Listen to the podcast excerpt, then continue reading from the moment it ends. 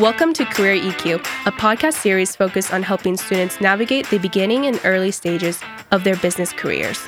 Your host, John Quinn, is a senior lecturer and director of the Consumer Packaged Goods Immersion Program at the Fisher College of Business at The Ohio State University. In each episode, we dive into a topic facing young professionals in today's ever changing business environment. While John may not be an expert in all those areas, his academic and corporate partner guests certainly are. That being said, let's dive into our topic for today and meet this episode's guests. Welcome to a very special edition of Career EQ, our very first live edition.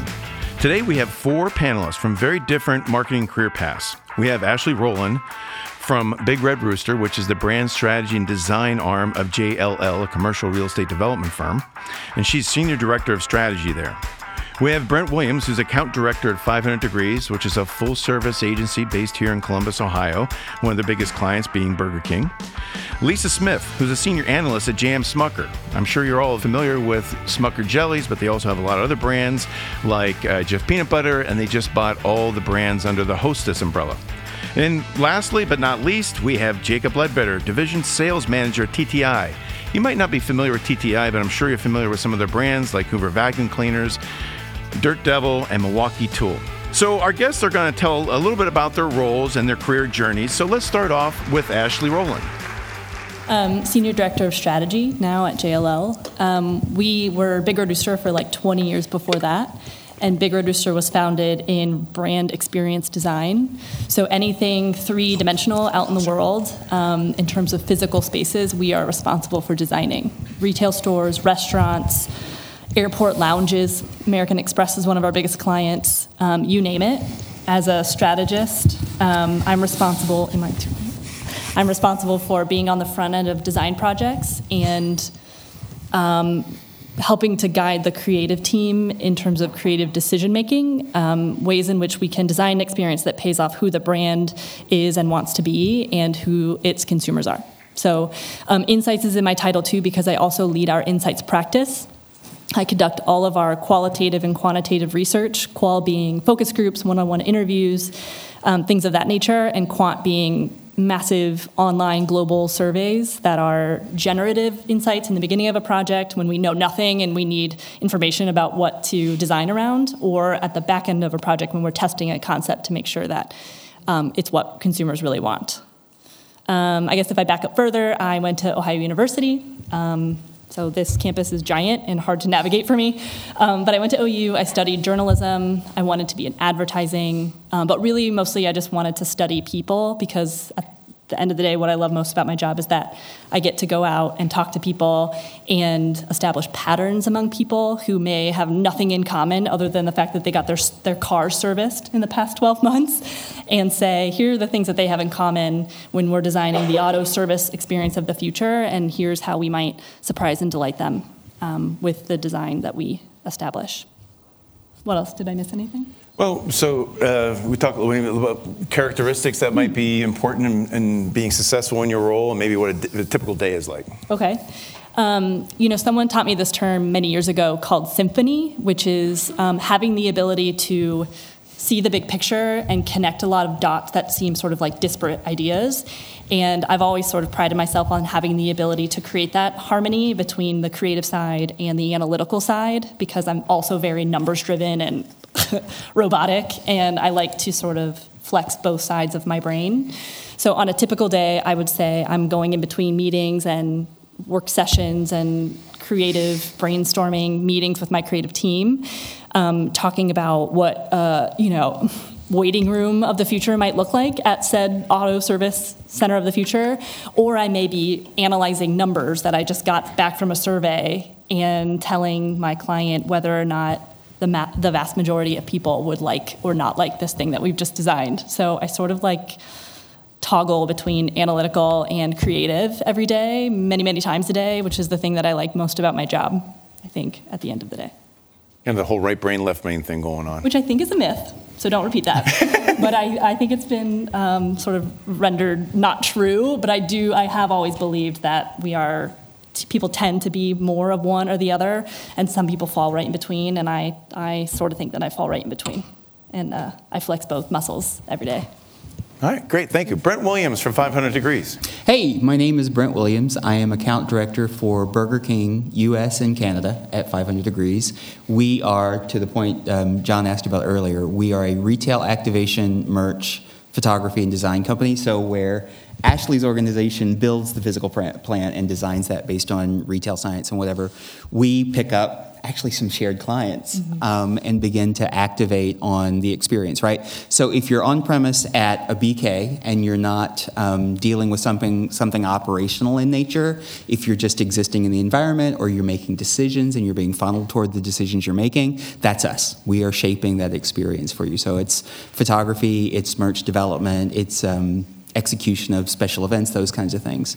Um, and I am so the the the business partner to our clients on the um, corporate side and partner to our creative um, and project management teams internally. My uh, journey is not necessarily the same as yours.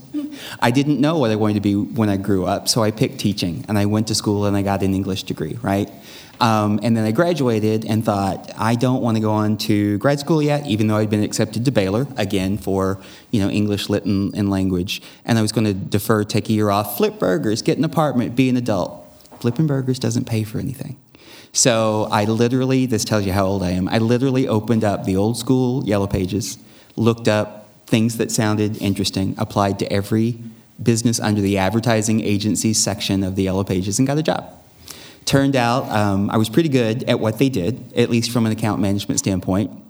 Had a lot of different uh, clients to start off with. First one was a big telco back in the days when cell phones were yay big. Um, and then had real estate and florist and healthcare and, and financial services, um, but moved from that job to one of the largest uh, agencies that services McDonald's. Um, and from that point, kind of fell in love with QSR, quick service restaurants, fast food, and that's where I've been ever since. My journey is maybe a little bit atypical in that way because agency people tend to be generalists and tend to touch a lot of different businesses in a lot of different sectors. I've been QSR for the last 20 something years. Um, McDonald's for quite some time, then Subway restaurants. Um, where are my Texas people? Anybody in here? Nobody? I didn't get anybody this morning either. Taco Cabana, if you're from Texas, that would be a thing um, and then now Burger King, as well as some others uh, along the way. It's something I really like. It's something I'm very good at. It's something I'm very deep into, which is something that I find useful in my day to day, but not every agency person does. So that's that's kind of my journey. Um, but John gave us some other prompts he, prompts here. What's my typical day to day like in in my role? Um, it really kind of breaks out into three big buckets, right? One is putting out fires. Um, there's a lot of stakeholders involved in what we do. There's a lot of opinions involved in what we do. There's a lot of, you know, moving parts involved in what we do. So, you know, I run from place to place in time to time trying to set right which has gone wrong. Um, and there's it's, it can be high stakes because by the time I get called into a problem, there's tens of thousands or hundreds of thousands of dollars in, in jeopardy. And so it's a matter of me uh, triaging, understanding the problem, and, and, troubleshooting the solution. That's about a third of the day. Some days are better, some days are, are worse, right? Um, beyond that, reading minds and herding cats. That's another big part of my day um, because I've got client groups who don't coordinate as closely as I would like them to. And so you have stakeholders who have differing opinions and they're not aligned. And, you know, for what we do, it's necessary that people be aligned from top to bottom, and, and it's not always that way. So it's kind of incumbent upon us to, to ride roughshod over those folks sometimes and, and, get out of them what we need, as well as in uh, aligning internal stakeholders, because you've got creative people who are of different minds a lot of the time uh, interfa- interfacing with account people who may or may not always under the assignment, understand the assignment or not be aligned with the client in terms of the assignment, um, other stakeholders inside the agency, and the consumer. The thing that you know a lot of people oftentimes forget is that one of the stakeholders in any marketing communications message is the consumer and how well what we're doing strategically, business-wise, um, and then even in the creative that we put out is aligned to what they need. And then finally, I worry about what comes tomorrow? What's the account look like tomorrow? What does our client's business look like tomorrow? How do we need to adjust? How do we need to adapt? How do we keep the business that we've got? How do we leverage the competencies that we as an organization have to get the client that we want tomorrow? So that's that's kind of what my typical day to day looks like. What skills and personal characteristics best enable uh, my career? So the first one is the ability to say yes and to just about anything, right? We are hired as agencies to solve problems, to answer questions, to overcome challenges. Um, and we don't get to say no because if, if you have a client that comes to you with something like that and you say no, they can find somebody else. So you say yes and you hold competing thoughts or conflicting thoughts in mind and you work out the solution because there almost always is a solution. And the way that you get to that is a lot of intellectual curiosity. You learn about your client's business, you learn about the industry you're in, you learn about people in, in general, you navigate a lot of ambiguity. Um, and at the end of the day, you, you bring that to bear on the problem solving that you're able to do. And then let me offer this as well resilience. As much as agency people, we are always um, in the mode of saying yes and, we get told no a lot. No, that's not in the budget, or no, that's not a good idea, or no, that's not feasible in the timeline that we've got to work with. Um, and so you learn how to bounce back from that and reframe the conversation in the yes and again. Um, and, and you know you stay humble in that way and uh, as an account manager especially because uh, rarely do I take credit for anything. It's always the client taking credit. It's always the creative team taking credit, and that's good. I'm okay with that because at the end of the day, I still get paid. I still have a job that I like. I still have uh, the ability to get up tomorrow and, and do it again. Um, and then the last question was, what do I like most about my job? Um, what do I look forward to doing? every day. Early in my career, it would have been learning stuff, right? I got to work with some very data focused organizations, some very smart clients. Um, McDonald's and through McDonald's, Coca Cola, Subway and through Subway, uh, PepsiCo, BK, and now back to uh, uh, uh Coca Cola and some other, other big companies that are very smart in the way that they understand the consumer. Um, and I've been able to absorb a lot of their processes, a lot of their understanding, a lot of their libraries of information, such that you know you tell me five minutes about you, and I can tell you things about yourself you don't know yet. Um, and that's probably the most exciting thing about what I've done up until now. Plus, seeing cool commercials. You turn on the TV, you see a commercial that you spent, you know, a week making in LA, or you open up uh, a magazine and you see something. You go in a restaurant, you see something. You point to a piece of photography and you're like, I know why this is this way. That's fun. Um, so that was early in my career, and, and now it's teaching those things to the teams that I manage and, and getting them to that same space as well, as well as just seeing things continue on is cool. I, I, love turning on the TV and seeing something we've done, or firing up a laptop and seeing something we've done. And I point it out to people I know, and sometimes they care, sometimes they don't, but I'm still happy at the end of the day. It's funny you say it because I started my career on the agency side. One was a small regional agency, and the first I remember seeing a billboard. It was Omnistone, you know, the stuff that makes the fancy sidewalks and stuff. And I was like telling my friends, "Hey, I, I, we shot that. That was my thing." And it's like, "Yeah, it's great, John."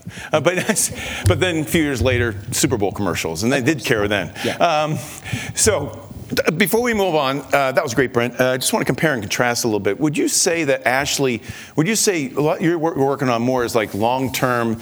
What's the retail brand experience look like for Home Depot, right? It's more of a long term thing. Where Brent, you're working a little closer in, right? Yep. Like you're watching comp store sales, yep. and if comp store sales are down two or three weeks in a row, the agency's running around with their hair on fire, trying to figure out how to change things. Because like what Iron Mike said, like what did he say? Uh, everybody has a plan to get punched in the mouth. Mm-hmm. Yeah, so you have a plan, but then you get punched in the mouth by competition, and all of a sudden your comps are down. Your plans are going to change, and you're you're running around. Because yep. I, I, I, early after I left that small regional agency, I went to Foote Cone and Belding and did Taco Bell, and like there were some major fires that we had that we yeah, had to yeah. deal with. Our CMO uh, on the client side, our CMO, our VP marketing, they're running a marathon. We're running a sprint.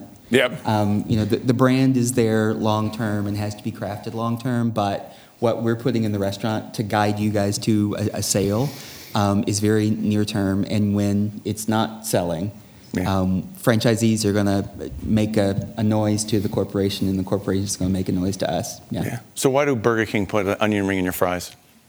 Why does Burger King put the onion? It's the way that they flirt with you. Yeah. Yeah, yeah. Although now that we've got halvesies, it's intentional, so we're doing it on purpose. Okay. All right, great. Well, um, can I add that it's yeah, absolutely. It's the model is sort of ironic because you're right in that we're looking super far out in the future and designing a store of the future that's meant to satisfy consumers in the next five and ten years because most retail is not refreshed on until like seven years out from when it was built. It's just so costly. But our projects tend to be very short.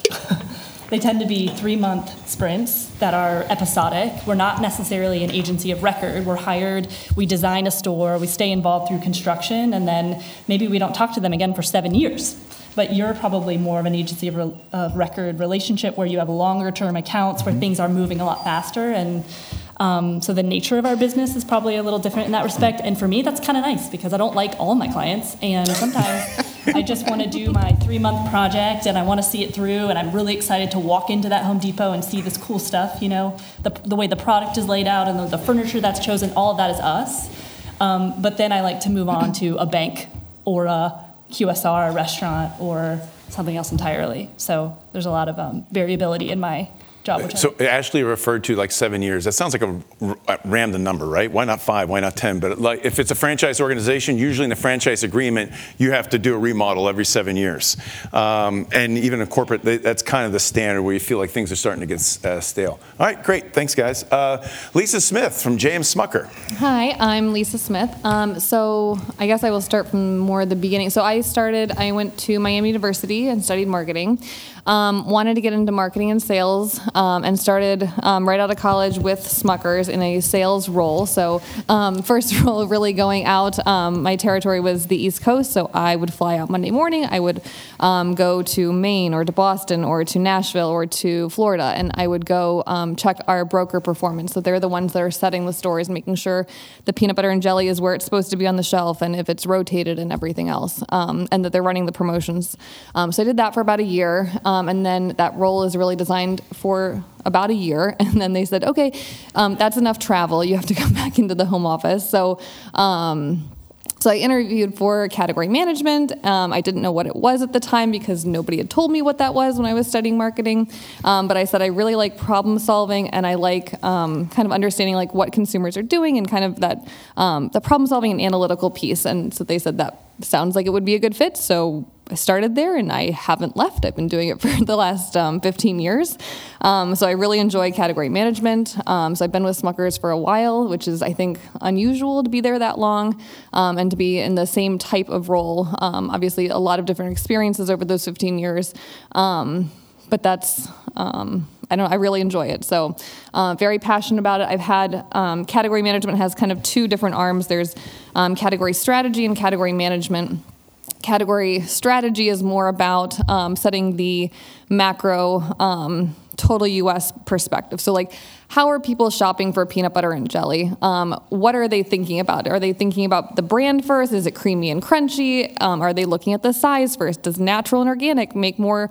Is that more important to their decision hierarchy than that? And then taking that information and translating it to what should the store be shelved. So, when you go to the store, thinking about how you're going to make those decisions, what's most important, and, and then putting that onto what you see when you go to the store to shop for peanut butter and jelly to make that the easiest experience for you based on how most people are shopping. Um, so that's kind of like the more category strategy piece, very t- um, high level. Then the category management, they kind of the execution arm. So that's what I do today, and that's really working on taking those macro trends and working with our customers. So I work with um, Giant Eagle, Amazon, um, Costco, uh, there's more Dollar General and um, BJ's Wholesale Club. Um, so I'll take those high level recommendations and say, okay, Giant Eagle, um, here's what's happening in your peanut butter and jelly category. Um, here's where we see some opportunities. Here's how you are shelving your set today. Um, so when people go to the store, here's how it is. Here's how we think it should be. And by doing this, we think you can gain an extra X percentage in sales. Um, so it's really taking that, that top line thing and then making it more ex- executionable for them. So I'm working very closely with our sales team, I'm working with um, our customer teams, um, and that's kind of what um, category management is looking like. So, a typical day in the life, um, I will um, it's emails, there's some meetings, um, but I'm really trying to think about when we have those big meetings. So like we'll meet with Giant Eagle typically like once a year on peanut butter and jelly. We'll meet with them on frozen. Then, but all my customers have like different schedules. But um, so we'll have like a meeting to talk about okay, what's going on in peanut butter and jelly? Here's what we know. Here's um, new things that are coming out. Here's, um, you know, here's what's happening with Jif. Here's what's happening with Skippy and all of the other brands as well. Um, and we would say in category management, like all boats rise with the tide. So our goal is to help Giant Eagle grow their peanut butter and jelly category, knowing that when we grow their business, our business will also grow because we are the brand leaders um, for for the business and and and overall. Um, sorry. Um, so that's kind of typically what I, I would be working on is trying to see how we can continue to execute um, our plans and our programs to make sure that we are winning at Giant Eagle. Um, no offense to the Kroger, the Meijer teams, the Target team, Walmart team, but I want I want our our business to um, to win. Skills and characteristics, I would say. Um, uh, passion for analytics and a, cu- a, curiosity, I would say, for understanding why things are happening, what's going on, and, and really trying to get under um, like under the data and, and, understand what, what's happening and why. Um, I would say is um, a big one, and then problem solving and, and analytical skills will get you far. Um, what I like most about the job is seeing the things that I do come to life. I think that's very thrilling. So um, I don't have commercials I run, but I can go to the store and see, like, do you see that peanut butter? I made sure that, you know, it took me three years and I finally got that peanut butter on the shelf in this store and here's what's happening. And um, I find that very rewarding. So um, a lot of, a lot of efforts um, doesn't always happen overnight. Sometimes it takes a while, but um, I find that very rewarding is, is what I do. Very cool. Now, I started my career in CPG, mm-hmm. uh, but I was toilet paper and, and, paper towels for Scott, you know, now part of Kimberly Clark. Mm-hmm. If I was doing peanut butter and jelly and Uncrustables, I still might be doing CPG. My, my kids think it's the coolest job. I tell them I have peanut butter and jelly calls, and they, they tell all their friends. Yeah, my regular golf foursome makes fun of me because yeah. I eat an Uncrustable in the back nine every every round. Uh, yeah. So, great. Uh, you mentioned analytics. Yes. So, on a day to day or weekly basis, how much uh, analytical work are you doing in your role? I am constantly looking at the data um, and under, uncovering the trends, what's happening and why. So I would say on a daily basis, I'm looking at what's happening. Right, great, thank you. Now we're going to turn to uh, Jacob Ledbetter, uh, Division Sales Manager for TTI.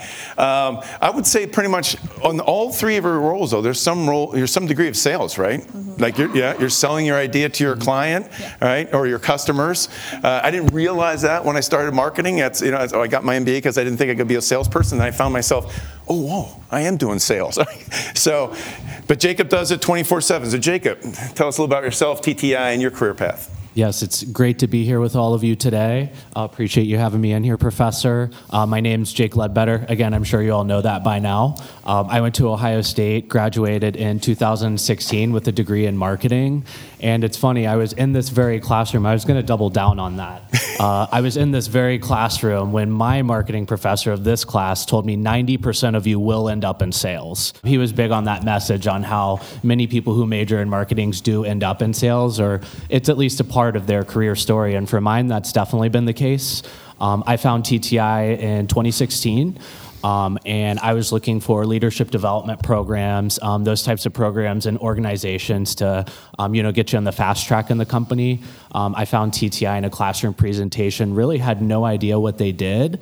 Um, I'm sure many of you might not now. Uh, if you've talked to me on campus, I always say we're the largest company you've never heard of, uh, but we're about a $14 billion company, and most people do recognize some of our brands, whether they're Milwaukee Tool, Ridgid, Ryobi, uh, Dirt Devil, Hoover, just to name a few. Um, so in that sense, we're a large consumer goods company like SC Johnson, um, Procter and Gamble. Uh, only we happen to work in the power tool, outdoor accessory industry, uh, but still products that every single homeowner needs, right? So that's a little bit about our brands and our products. Um, what does my day to day look like? Well, um, I was I was really interested listening to you about um, Uncrustables because it seems like where she would hand off a finished product to my team and then we would go in and execute the strategy. Um, she's really that total engine behind the scenes, knowing those trends. Um, and we have a whole marketing team at TTI that does that too. They're on the job site speaking to customers, um, developing those new products, and they're incredibly brilliant people.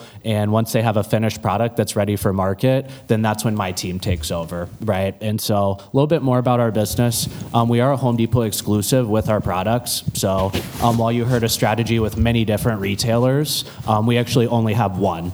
Um, so we're all e- equally incentivized and bought into the same retailer, that being Home Depot. And I think you said you do some physical layout of their space as well, which is really interesting. Seems like all of us are really in the same sy- synergetic kind of environment, which is cool. We But um, talk after. yeah, but uh, so Home Depot, they're, they're our biggest customer, our most important customer of our 14 billion. We do about 7 billion through just their doors alone. And so with that, we have about a 2,000 uh, strong team of field sales and marketing reps who actually call on Home Depot. And you hear in a lot of sales roles where you may call on 80, 90, 100 stores or sometimes half the country, it sounded like. Um, ours are very small. Um, we're going to put you in anywhere from one to five Home Depot stores. Our average Home Depot does around $2 million in TTI products. So, um, because of that, we have very small territories and we have a very large team in the field driving sales working in stores. So, that's the team I oversee. Um, I'm over about 168 stores in the Great Lakes division, all Home Depots. Um, I over- oversee a team of about 127 individuals. Um, all in, it's about a $375 million sales territory for TTI just in the Great Lakes. Um, and then again, we'll do about 6 billion through Home Depot. So um, that's kind of how it all is divided and segmented. Um, there's about 20 other divisional managers like myself overseeing the teams calling on Home Depot. Um, but I'm in a management role. So um, I'm number one, meant to maintain the relationship with Home Depot, make sure that we're winning in stores, that we have the strongest brand presence. Um, with my team, we have to win in aisles, we have to win in the store. Why would Home Depot want to put our competitors that are sold in every other hardware store versus us? We're Home Depot exclusives, right? So it's really driving that value proposition home to my team and to Home Depot, um, and they, then the day to day management of the people. So um, I do a lot of working in stores with my team, um, actually doing that coaching with them. Um, we're really big about feedback and having a paper trail at TTI. Uh, so I do spend a lot of my time actually in stores working with my team, um, providing feedback, um, actually delivering that coaching, writing written feedback. All of that takes a lot of time. That's probably 60, 70% of my job working with the team, creating that feedback and the performance management aspect of my role, um, as well as getting people prepared and ready for next steps and TTI as part of our leadership program. Um, but then other aspects of my day, I do a ton of recruiting. Uh, so I get to come back here on campus still and get to enjoy all of this aspect of the job. Uh, truly, one of the most rewarding parts is the recruiting piece. Um, and then I do a lot. I'll support at our trainings. Um, I'll go to interview events for candidates, um, as well as other larger Home Depot meetings. Every year I get to go out to Las Vegas with all of Home Depot's executives and higher ups, and um, we do some shows and new product shows to get them excited. So, um, really being the leader, boots on the ground, the leader for my team in stores, recruiting, identifying talent in our organization, and uh, making sure our biggest customer, Home Depot, is always happy and satisfied, and that we're winning in stores and not letting other tool brands, you know, have a stronger brand presence, have more products, et cetera, um, than we are in stores. So it's a little bit about me. All right, great. Thanks, Jacob. All right, so now that we've heard a little bit about each of our four panelists and their career paths and the companies they work for now, we're going to open it up to uh, questions from the floor. It could be a question directed kind of generally at the panel, and we- can do a jump ball who's actually going to answer it. Or uh, you could direct it specifically at one of the panelists if you think it's more appropriate for them. Uh, thank you for coming today. Um, I guess my question is to not to a specific individual, but to the group. And you talked about all these different positions you've had throughout the years, and you've changed. But I guess when we're entering into the workforce, how did you know when it was time to change your positions to enter like different jobs? And did you keep track of like this passion side, or did you have like specific reasons for picking specific jobs at specific times?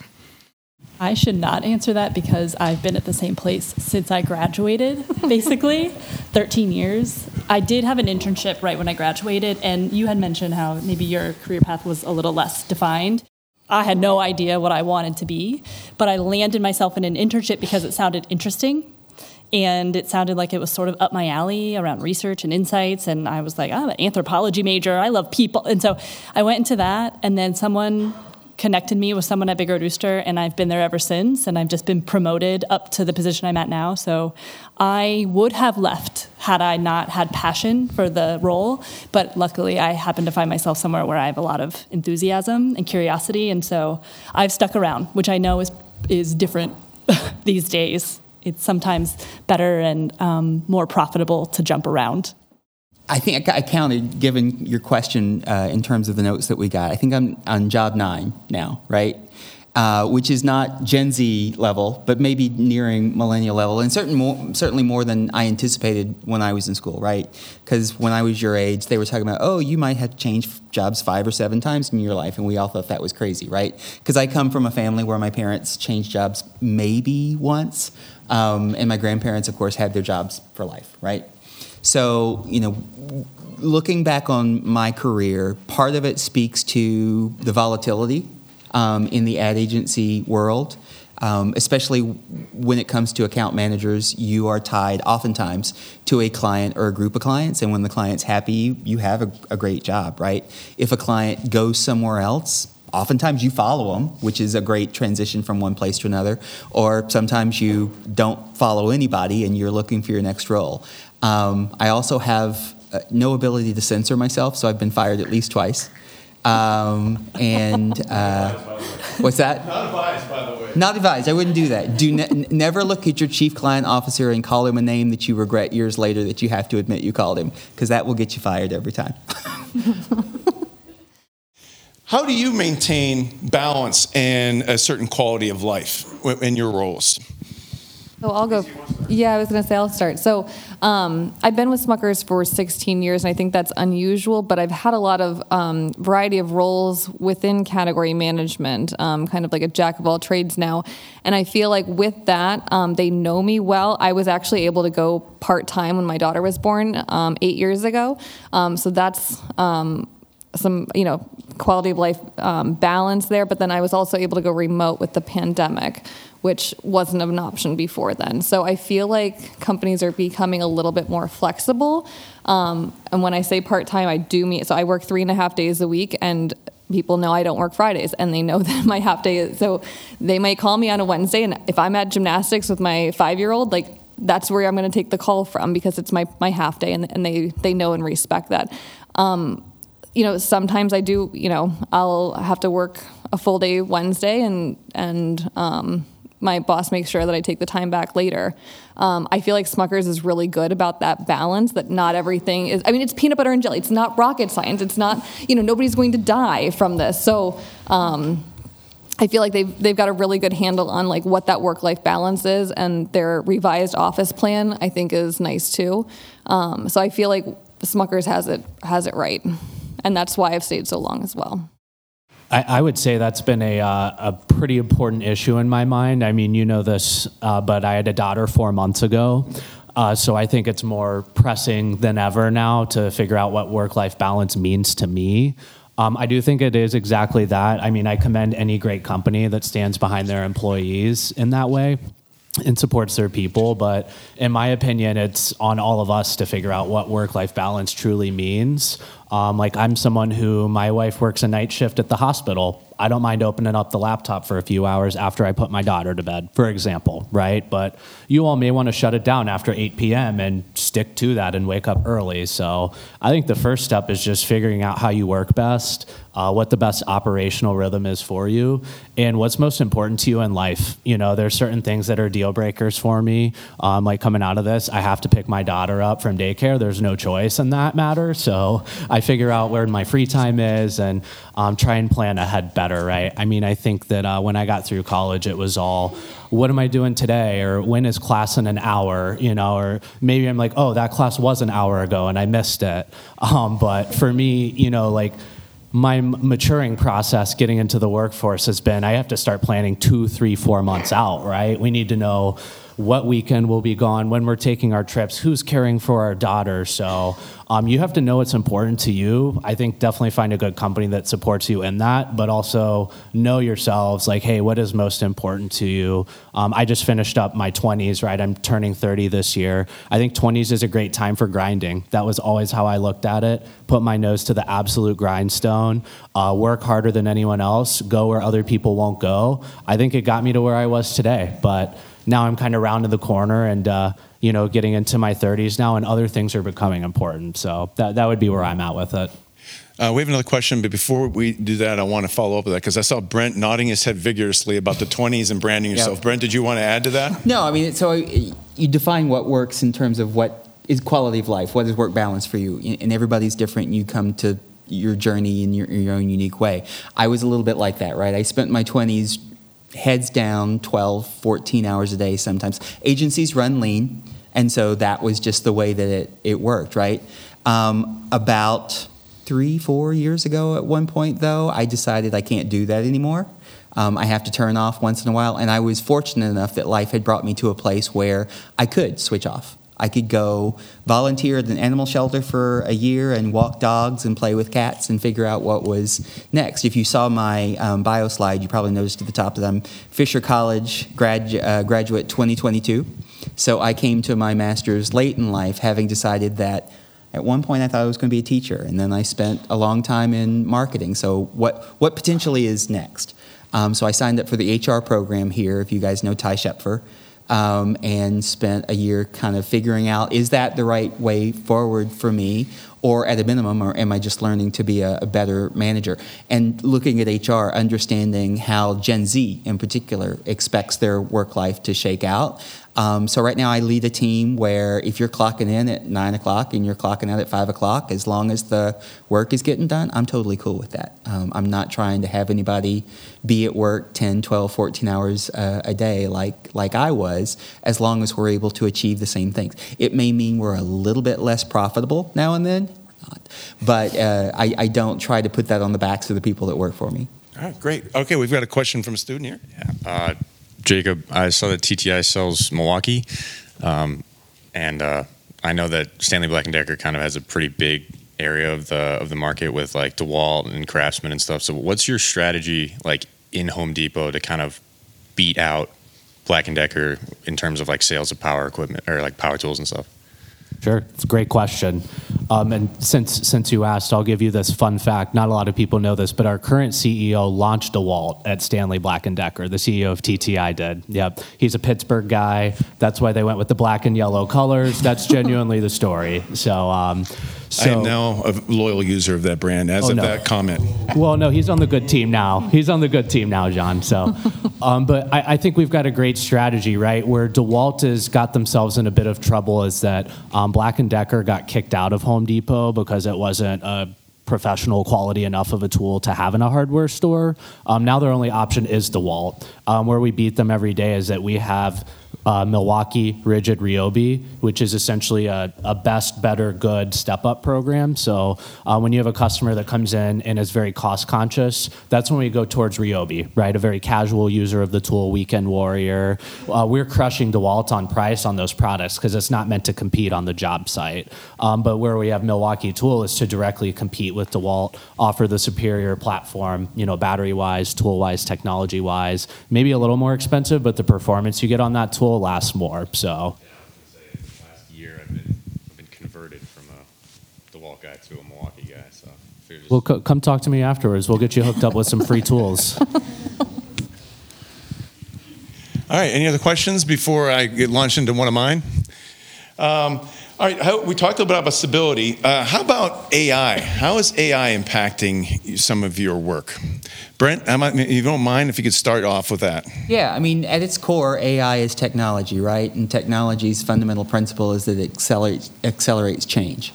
Um, and so that's kind of the, the thing that we are facing as an agency and in, in my you know, client group, um, especially because you know, we are. Uh, an industry that wins accounts and gets ahead based on outcome, based on you know the the great ideas that we have and the way that we execute them, but we get paid in a different way, right? We get paid based on hours. We get paid based on the number of man hours that the, we can convince the client that, that they need to pay us, right? And so if not everything is a big idea, not everything requires human creativity, human ingenuity, and it can be done at a level by AI all of a sudden the business model has to change, right? So if we're doing a big idea tied to some external IP, or we're coming up with some huge concept that's going to turn into a you know a, a multi-million dollar campaign or promotion next year, that's all well and good, right? But the heart and soul of my business right now, what pays our bills, is cranking out merch. You know that you roll up to BK and you see a photograph or you see a promotional panel that tries to get you to buy a candied bacon whopper or something like that, right? But if we set de- design parameters into an AI and the AI can generate the image, can place it on the promotional panel and be done in, you know, a split second or two, I now have seven people who don't have jobs anymore. So that's the kind of struggle we, we, we you know, we're trying to to deal with right now as AI advances. Not there yet, but you know, what does that look like in three years? What does it look like in five years? What does it do to the restaurant? You know, right now, if you go to this group probably is not familiar with big dining rooms in QSR in the past, right? But you could roll up to a McDonald's or a Burger King or a Taco Bell, and there was a huge dining room. You'd walk in, you'd stand at the counter, you'd go sit there, and you'd eat your lunch. They get smaller and smaller and smaller over time. So that merchandise opportunity, that experience opportunity diminishes. And now Yum Brands, which is the parent company of Taco Bell, Pizza Hut, KFC, has said publicly to their shareholders, right, that within five years they anticipate being digital only, which means that even then the drive through experience changes. So you go onto your app, you place your order, you show up to a box that's got a Taco Bell logo on the outside, you get your food and you're gone. There is no more role for what we do right now. So that third of my day is partially worrying about what do I do in 10 years? What does my team do in 10 years that we all have a role? Maybe it's with BK, maybe it's somebody else, but that's that's the stuff that keeps me up at night with AI. Yeah, our students are probably used to that because the food trucks uh, around here, you have to order online first. But I'm the Gen Xer that comes up to it and it's like, I want to order. And they look at me like, what's the matter with you?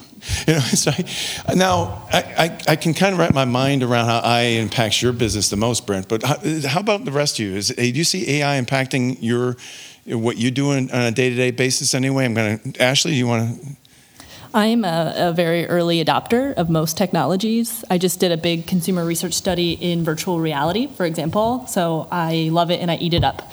Um, with AI, I was first one into it, using it day to day as a replacement for Google in looking things up and looking up some creative stimuli to get myself going if I was doing a naming project or if I was looking for something to do with a brand to look for inspiration. But I will say it's a little um, scary and daunting to a lot of the people I work with who are designers. They're graphic designers and environmental designers and floor planners.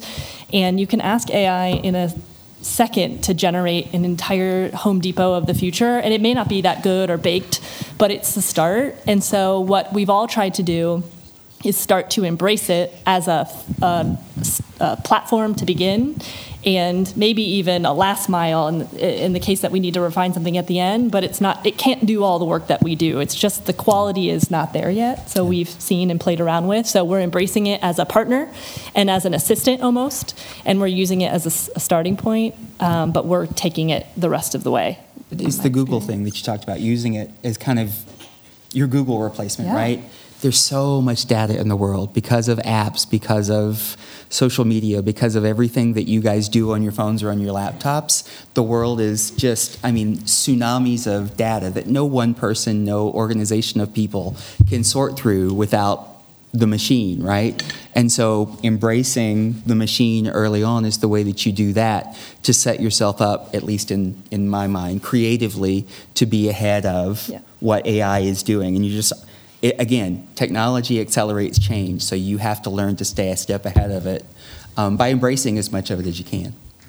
Lisa, you were going to say something, I think. I was. I was going to say, so um, thinking about how we can leverage technology from a planogram perspective. So planogram software would, um, so if you have go to, to, the peanut butter and jelly set and it's you know 12 walking feet, um, you know for a retailer like um, Giant Eagle, they've got 200 stores for Dollar General, there's 19,000 stores and growing. So if you imagine trying to figure out exactly where that peanut butter should go in all 19,000, unfortunately, they only they have 50 most common planograms, right? But the Walmart team, three, 4,000 stores, they have over 2,000 planograms, and they have to go in individually and make sure, hey, we're, we're bringing this item in, we're taking this item out, we have to swap them. So being able to click a button and just automatically do that, and then go in and say, okay, now here's what the, you know, the software, we told the software to do this, do this, do this. It's done that. Now, what do we need to kind of overlay? So we would use that as the starting point um, to kind of jumpstart that stuff, and then we would go in and, and overlay our insights and information to make sure that it, it looks how it should. So those planograms that Lisa's talking about, brand managers, category captains agonize over exactly every single shelf placement. Are you are you an eye level brand? Are you above eye level? Are you below eye level? Are you left or right? Um, and they're all paying slotting fees to be there. By the way, if you find this stuff interesting, register for CPG immersion class. I hear the professor teaches it's pretty good. Um, so we, get, we dive deep into that stuff. All right. Uh, any other questions from the students? Yes. Wait, wait, we'll go start here. Yep. Uh, hi. So, not all of us are going to be marketing majors. Uh, I think all of your work is fantastic, but not so much for me. But my question is in your experience throughout the years working with many different kinds of people, uh, what have been the personalities and the characteristics that have worked well with you and other people? And what are the characteristics and personalities that have been like, I got to get out of here, or I'm, I'm really glad it's only three months, or something like that? And that's that's for everybody, not just one person. That's a good question. I, I, Jake, I go can ahead. kick us Yeah. off. Yep. So for me, I uh, I take a lot of pride in being able to work with a lot of different types of people. I think that to be successful in management and any degree, um, you've got to be able to adapt and flex your style to other folks. So I could tell you that honestly, there's not a lot of whole lot of people at all that I have a hard time uh, getting along well with. Um, and actually, in our jobs, I think we're all probably challenged to uh, work with a huge variety of people. So, um, you know, the people who absolutely don't do it for me are probably people who um, ha- lack energy, um, like little to no enthusiasm or engagement. Um, that could be true in an interview. Um, that could be true if I show up to work in their store, um, or at, at any point in our company, right? So, just having a genuine enthusiasm with where you're at in that moment, I think, is a massive differentiator. Probably a lack of energy is the uh, number one uh, challenge. Um, number two challenge, I would say, is someone who um, could be a better listener, right? I think that we all can always improve in listening, but I'm a big believer that you have to listen until it hurts, right? And um, I have a hard time working with people who are like very over eager to share their opinions or to respond to yours. Um, I appreciate people who take the time to listen and are just excited and enthusiastic about you know where they're going in life. I would agree. And then open mindedness, like being open minded, willing to try new things, um, not being closed minded. And then just, I appreciate the diversity of thought. So I've been with Smuckers for so long. I don't have experience from other companies. So I always appreciate when someone, oh, well, at my last company we did this, or here's some way we've approached it differently. I love hearing about how other people approach things. but um, approach things humbly. I think a lack of humility is something I've come across in my career, and it's a real turnoff when you have these big ideas and maybe you aren't listening to others and you just feel like your way is the right way and it's not always especially in a creative field where you could splinter off in a ton of different directions and any one of them can work it's just a matter of pursuing the right path and um, selling that client that into your client. And so, anyway, a lack of humility, I think, would be the the one thing that I would caution against. But enthusiasm and persistence and energy are all wonderful characteristics as long as they're balanced with that. That lack of humility is a good point because, like, uh, even like, uh, there's a couple times in my career I was hired to be a change agent. But even when you're hired in a role like that, just ask lots of questions, you know, and and just continually get in more and more information before you start formulating your own opinion. All right, uh, Brent, did you want to add anything to that? I, you guys covered it. I mean, there's a great book out there right now called Multipliers. Go read it if you can. It sets you up for success just in terms of being someone who brings out the best in others as opposed to beats them down or, or limits them. Um, you've, you've got it in terms of people who are inflexible or know what they're doing, people who political posture or, or want to play politics, corporate politics, more than getting the job done. That's probably been a, a group of folks that I've run into more than I would like to admit, who make life pretty darn hard they tend to exist in all uh, areas, but especially as you go up in company, people get more defensive, just more protective of their territory.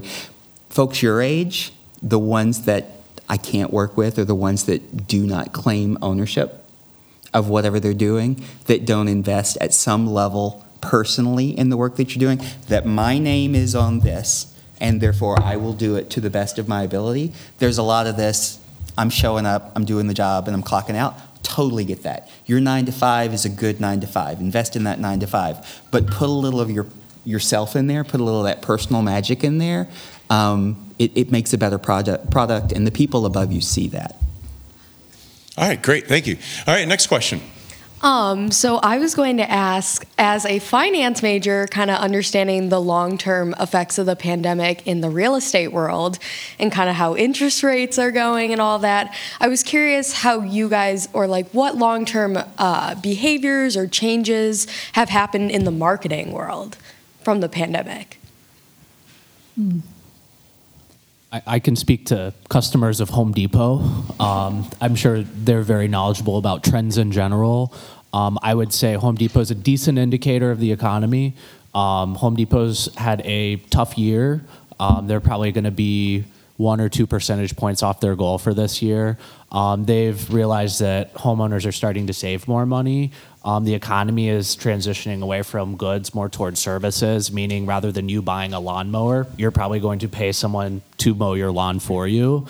Um, and that's what we've seen. Um, I mean, as of our business, tools actually did well in the pandemic, really well. Home Depot is one of the few places that was open. Customers started doing all of their projects around the house. So uh, we've truthfully been struggling to catch back up to those comps we had during COVID, but all in, um, that's where what we're kind of seeing across the board is more transition to a service-based economy and um, people being a little more frugal, at least the last several months. So to that point, um, where we've seen business spike is with the value-based retailers like dollar stores. And we've seen, you know, big anchor retailers and malls close and apparel stores go under and footwear stores go under, but interesting concepts coming into their place. JLL just released a report about entertainment concepts going into where J.C. Penney's used to be, for example, that are, you know, I don't know, big indoor playgrounds where you can jump on a trampoline and whatever. We're chasing those types of clients because they have they are new concepts with money um, and they have new concepts that need design. So we're after them. We're after the value guys because that's where the money right now has shifted. Um, and we're backing off a little bit from some of the traditional brands that 10 years ago or even five years ago we would have been hungry to work with. The, the money just isn't there right now, but I feel like there's a sense of recovery as, as um, habits have started to change and shift to online. They're recovering just at a slower pace. All right, next question. Hi, guys. Thanks for coming out. Uh, this is kind of a broad question, but as someone who isn't really sure about like where I want to go in the business world yet, um, I'd love to hear about what shocked you the most upon entering like the workforce, and also like what you wish you would have known when you were our age. Okay. Okay, Brent, go I'll ahead. jump Kick in. it off.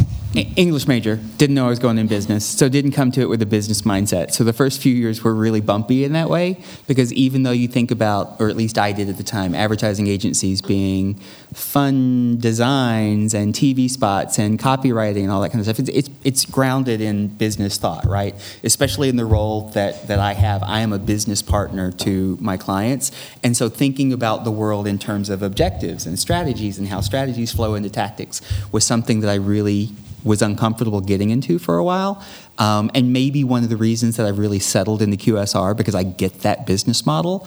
Um, and now I'm really good at it. I can walk into a room with anybody in any part of the business and I can have a conversation. Category managers are the new exception because those are some data centered animals.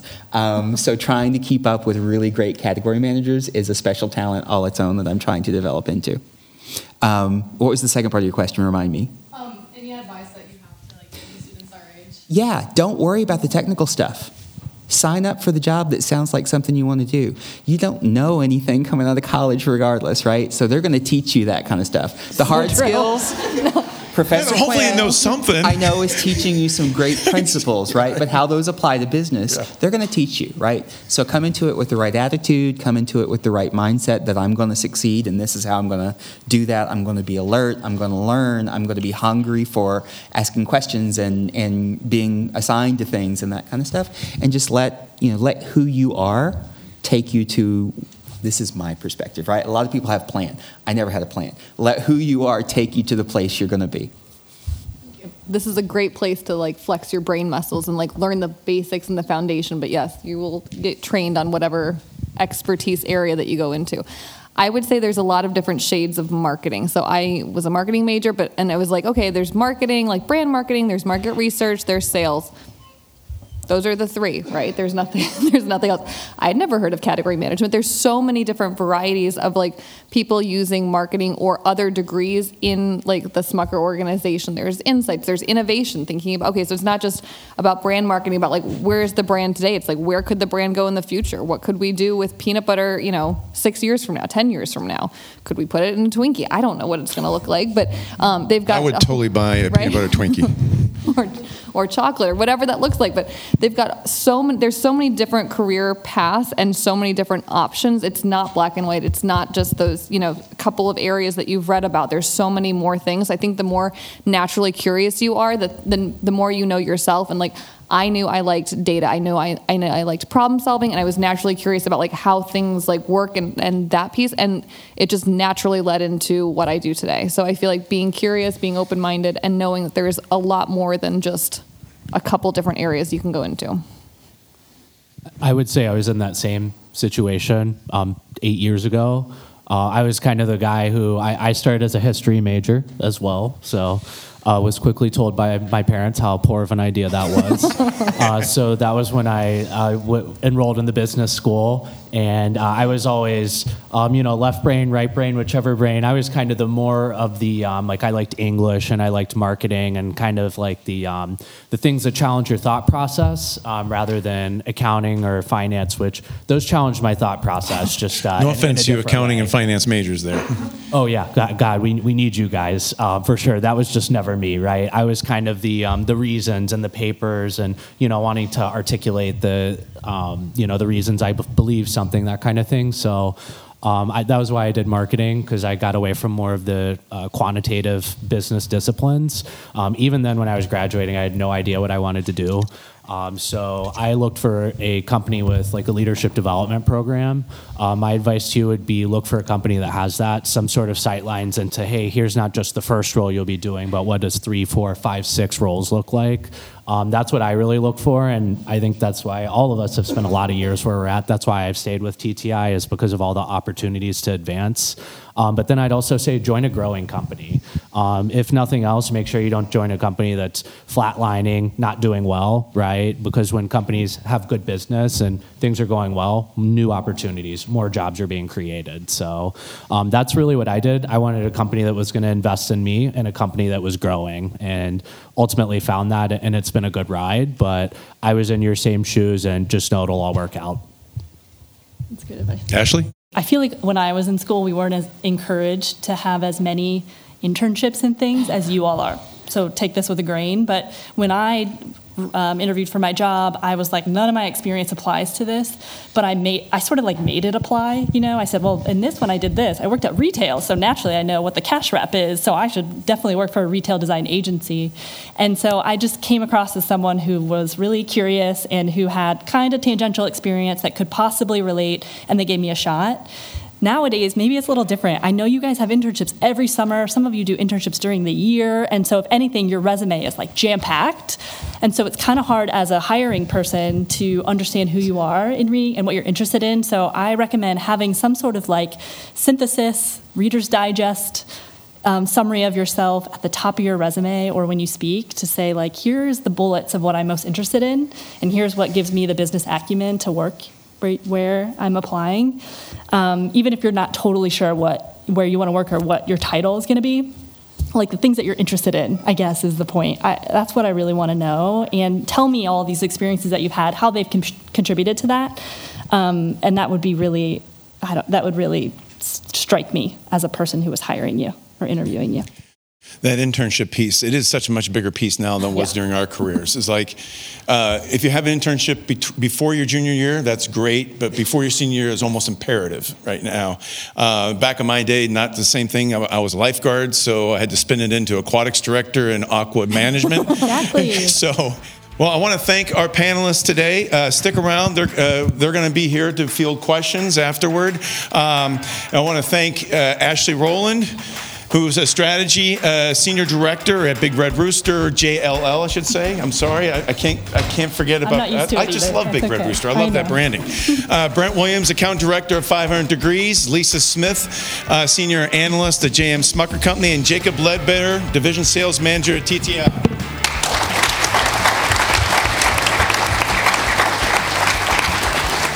Please check the webpage for additional related links and the resources on this topic. Career EQ is brought to you by the Fisher College of Business at The Ohio State University. We'd like to thank our production crew, including our producer, Doug Caraway, for making this possible, and the Office of Career Management, dedicated to supporting our business school students in the launch of their careers. See you next time at Career EQ.